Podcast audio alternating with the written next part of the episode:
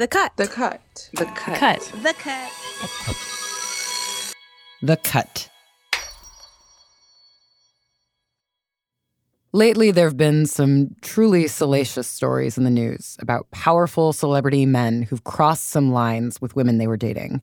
And these have been sort of aftershocks of the Me Too movement, where these new accusations I'm thinking of Armie Hammer and the allegations of abuse and cannibalism, or Marilyn Manson's rape room brought back this important conversation on the ways that power and fame can be abused. But the fascinating thing this time is the way these celebrities have responded to these accusations because the reply has essentially been, oh, no, you don't understand. That was consensual. We are kinky. Kink is one of those things that's hard for people to understand, myself included. Because I think for a long time I was like, whatever, you have your shit you do behind closed doors, and that's your business. I don't really feel the need to interrogate it too deeply beyond a basic sort of understanding that I shouldn't shame anyone else's kinks, you know? And so when the internet seized on the gripping details of Armie Hammer's supposed cannibal fetish, I was like, should we even be lampooning this? Is this a legitimate kink? Would there be a right way to do this? But then I realized everyone was talking about what a wild fixation this cannibalism thing was supposed to be. And there was much less focus on what Armie Hammer's accusers were actually saying about their relationship, which was fetish or not. Their relationship started one way, and then it took this turn. We at The Cut believe these women who are making these accusations.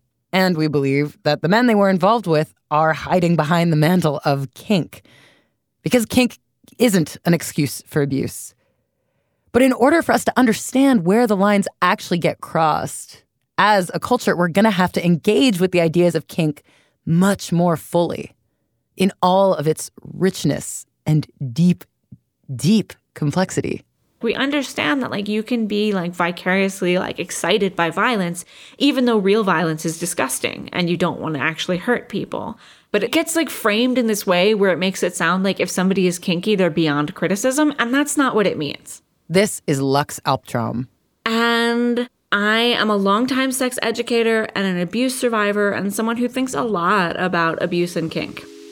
I think people think like kink, oh, like kink is choking people and kink is like leaving bruises on people. And like it can be, but that's not really what it is. So, what is kink? Everyone I talked to had a different way of explaining it what kink means differs for different people. Well, kink is a very specific subset of the erotic, and it can mean a lot of things. If one feels that one is kinky, then one is kinky. For Lux Alptraum, kink is very much about consent. In a kink situation, it might it might look like the dom has all the power and control, but the real control lies with the submissive person because it's not the purest iteration of like safe consensual kink unless you can say no or say your safe word or say whatever and make it all stop immediately. This is a very clear dividing line, right? For Armie Hammer, the women said stop and he kept going. For Marilyn Manson, it was an entire lifestyle where if you said stop, you were punished more. But just like in all consensual sex, kinky or not, there's a lot of nuance and negotiation that needs to happen between the people involved. And it's all within this context of wanting to be giving. There's so much pressure on you to be compliant, to please your partner, to do all these things. That's like, has nothing to do with kink. But when you are in a kink environment, that can like be taken to the nth degree. Because so much of kink is about exploration about going into unknown or taboo terrain. So you have to be on the same page. There's these moments where I'm like, oh, or like I would be like surprised with a thing that I had never expressed interest in and maybe didn't want to do. I don't think there is this like bright dividing line between abuse and kink. You know, all all of this stuff is just, just like there's no like three step guide for like dealing with. Or there is, but it's like talk to people, have conversations, like be willing. It's like the easiest thing and the hardest thing. To hurt the ones you love, to act out scenarios that aren't normally like you, to play with power. It's playing with fire, really. And yet, culturally, kink doesn't get talked about with gravity until something goes horribly wrong. It either gets whispered about as this super freaky, unspeakable thing, or it has this reputation of being a kind of dorky form of adult Dungeons and Dragons, you know? Like something couples try to spice up their marriage after reading Fifty Shades of Grey. I think it's almost jumped straight from being um, something that's forbidden to being a cliche and being a joke. And we skipped the part where we look at it as something to be taken just as seriously as everything else we do as humans. And I think that was part of what we were hoping to do with this anthology. Author R.O. Kwon. She co edited a collection of stories called Kink. It just came out this month. Her co editor is poet Garth Greenwell. I would say kink creates an occasion for investigation of elements of ourselves that in other aspects of our lives we may be too may, may be too frightening or too dangerous to investigate. So that to me is part of the great value of kink and of literature around kink. Kink, like any kind of sex, like any kind of intimacy, is quite simply another way of looking at how people interact. It's not all good and it's not all bad. So, R.O. Kwon and Garth Greenwell have curated this collection of stories that show, yes, how kink can be fun and safe, and how it can also go wrong and be unpleasant. And it can also just be kind of meh. Like, one of the things that our book does not do is try to present kink as like a pure sort of stream of positivity. Garth Greenwell's story in the anthology is called Gospodar, and it's about a murky, quite scary kink scenario. And in it, it takes place in Sofia, Bulgaria, and the narrator is an American high school teacher who's lived for some years in Bulgaria and who is meeting for the first time a man he's chatted with online. He didn't greet me or invite me in, but turned without a word and walked to the center of what I took to be the apartment's main room. I didn't follow him. I waited at the edge of the light until he turned again and faced me, and then he did speak, telling me to undress in the hallway. Take off everything. He said, Take off everything and then come in.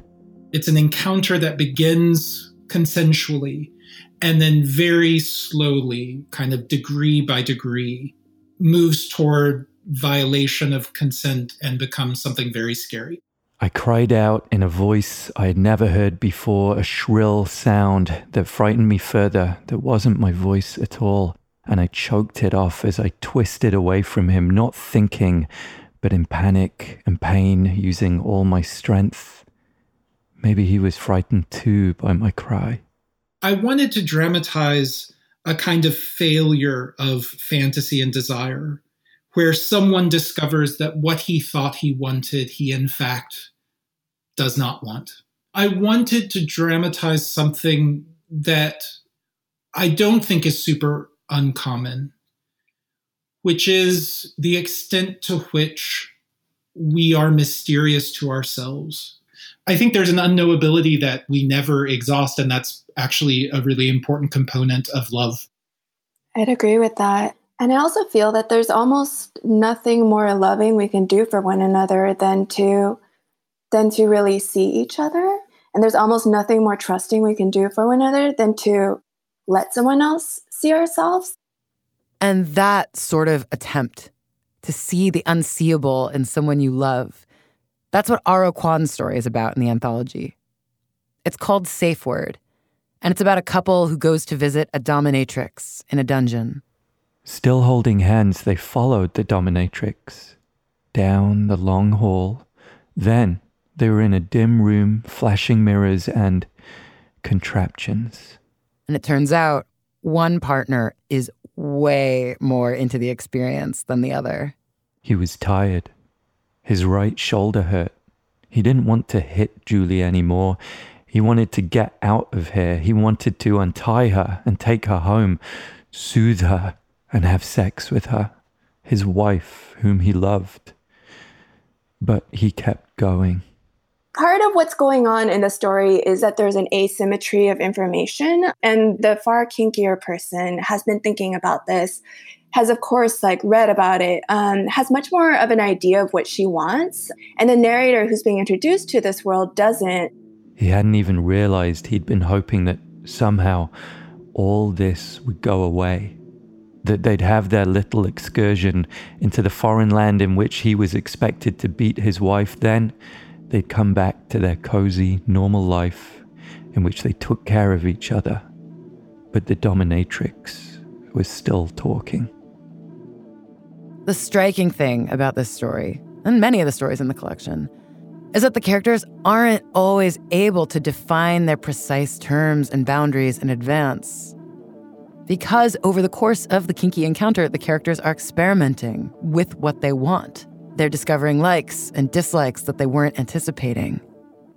They're surprising themselves you know this is another way in which kink i think is an aesthetic act um, that there are fictions that allow us to get to the truth.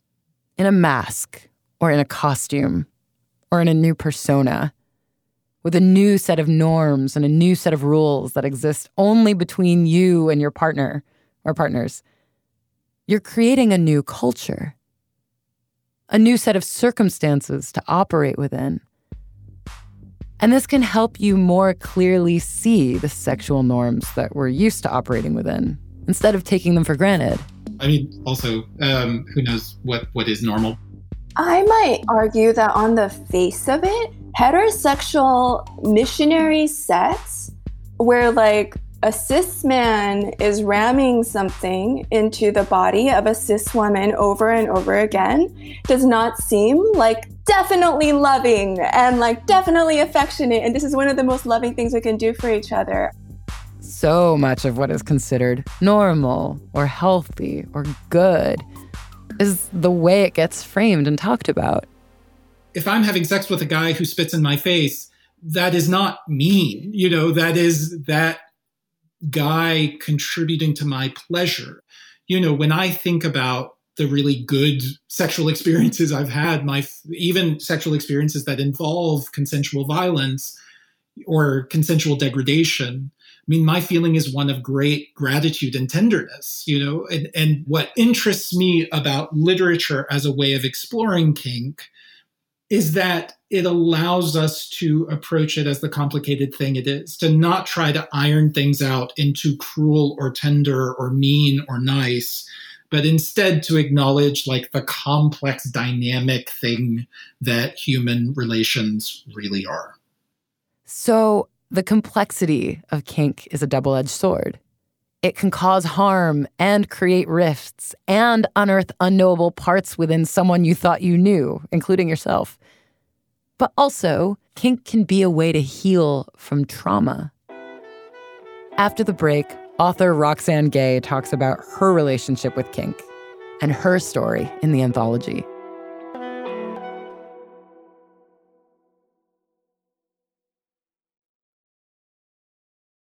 Roxane Gay's contribution to the kink anthology is called Reach. And it's about the ways that even when two people are on exactly the same page in a long term kinky relationship, complications still come up. And, you know, a lot of times when you read about kink, you read about it in the context of sort of exciting encounters with strangers and play parties and all of that's good, but I'm old. And so, what does it look like in a marriage? I enjoy tormenting my wife, Sasha. I do it because she lets me. Sasha lets me torment her because she enjoys it. We play little games, share mutual interests. And so, what would a couple that was sharing this kinky dynamic, like what would that look like? And then, how would it look like in the sense of erotica? And so, that's the story I wrote. I stop her, push her away. It's a rough, unkind gesture. Still holding the end of my belt, I start walking away when there's a tug. She starts to crawl after me, tentatively, at first, then faster to keep up. Well, kink is a very specific subset of the erotic, and it can mean a lot of things, but I think it's like queer, a catch all term And it's a catch all term for people who are interested in dominance and submission, BDSM, and alternate forms of sexual expression. To a degree, you know, the definition of, of kink, as you said, is like big and all encompassing. To what degree could one argue, like, we are all a bit kinky? I mean, I think we, I mean, people would love to say that just like we're all a little bit queer, but the answer is no, we are not. um, I think that anyone can be interested in spicing things up and trying new things, and some of those things might be kink related for sure. And I would hope that everyone has a capacity for kink, but I don't think that's the case. I think that there are people who who prefer things to be very traditional and there's absolutely nothing wrong with that. And like they you know there are some people who are like you know what? I want to eat peanut butter and jelly every single day and i love it. Although i feel like if you eat peanut butter and jelly all day every day it like goes full circle into being like a crazy kink. I think Definitely. so i think it's very kinky quite frankly. That's a lot of peanut butter and jelly. Sasha wants me to take her somewhere a place she has no vocabulary for a place neither of us has been. I can hear it in her cries when we're fucking, or I'm stretching her limbs out across the bed, or we're crammed into the antiseptic space of a train bathroom. I can always tell we're not quite there yet. It creates tension between us. Roxane's story is all about that unknowable tension that still exists between this married couple, and the way that kink lets them exist in that void, knowing that they can't really unravel the mysteries of each other and the mysteries of themselves. And honestly, they're not trying to. As Garth and R.O., the editors of Kink, point out, looking for a reason or a root cause of kink is so not the point. I think I personally am uninterested in looking for a cause because I think that once you start looking for a cause, it can be very easy to start wondering if there's a cure. And I'm extremely uninterested in the idea of a cure. Yeah, and I guess I would say, you know, I agree with R.O. that, you know, anytime you start looking for an etiology of something, you're on the road to pathologizing it. I don't know where the impulse comes from. I don't know where the form comes from. I don't know where the desire comes from. But some of the content through which those desires are worked out, I think it is interesting. Kink is a way of constructing a trellis of rules and agreements. And so the process of figuring out what you want and what you don't want, of trying different scenarios, can make kink sort of a laboratory of desires. And for this reason, Roxane has found kink to be healing. I mean, for the uninitiated, it seems kind of fascinating that one could use BDSM as a way to heal from trauma. How does that work? Well, it just depends. I don't think it's for everyone. It's definitely something, especially in my early 20s, uh, that helped me understand consent uh, because I had dealt with sexual violence and was carrying quite a lot of trauma. And when I stumbled into the kink community, I found a framework for consent where I could be sexual and be safe at the same time. I think when you are 19 and 20 and you're carrying all this trauma in your body and you're scared of men, and scared of being touched and you find that there's a, a, language that you can use like and that there are things called safe words and that you can negotiate an encounter before it ever happens and like you can choreograph the entire thing. It's safe so you know whatever happens what i'm afraid of is not going to happen. And that can be very reassuring.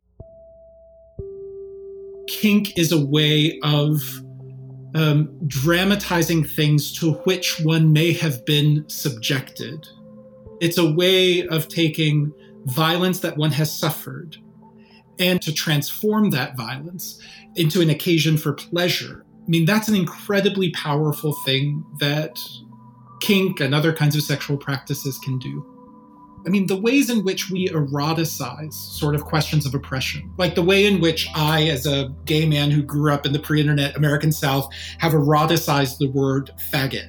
Like, that is not a choice I made. I think that is a mechanism by which I survived. But what can be a choice is to script an encounter in which I take control of that word and how that word is used against me. And therefore, that word can give me access to a kind of rapture that nothing else can. It seems to me like a not entirely separate impulse from um, the ways in which we can turn our personal life problems, trauma, suffering, loss into literature and into art and into writing. It's turning pain into flowers. The weird sort of gray zone that exists within kink is its appeal and its beauty. It straddles the liminal space between love and anger and all the unknowable parts of yourself and the unknowable parts of another. It can be, as Garth Greenwell put it, a technology of transformation, although it is a powerful and sometimes dangerous technology. And this all underscores the gravity of the accusations made against these high caliber celebrities. Imagine how hard it must be to explain to a rigid legal system, to a media landscape that thinks in black and white, that a line was crossed. And to have the courage of your convictions to know, to feel, to understand that nuanced yet definite boundary between pleasure and pain. Mm-hmm. Mm-hmm. This episode was produced by B.A. Parker, Allison Behringer, Jasmine Aguilera, and me. Executive produced by Stella Bugbee, Nishat Kurwa, and Hanna Rosin. Mixed and scored by Joel Robbie. Special thanks to Jen Gann, and thanks as well to the extremely sexy dulcet tones of Oliver Blank. If you'd like to hear more of his beautiful voice, but also maybe cry a bit, check out his podcast, The One Who Got Away. We are a production of The Cut and New York Magazine. Subscribe today to support all of their work at thecut.com slash subscribe. I'm Avery Trufelman. Thanks for listening. Mm-hmm.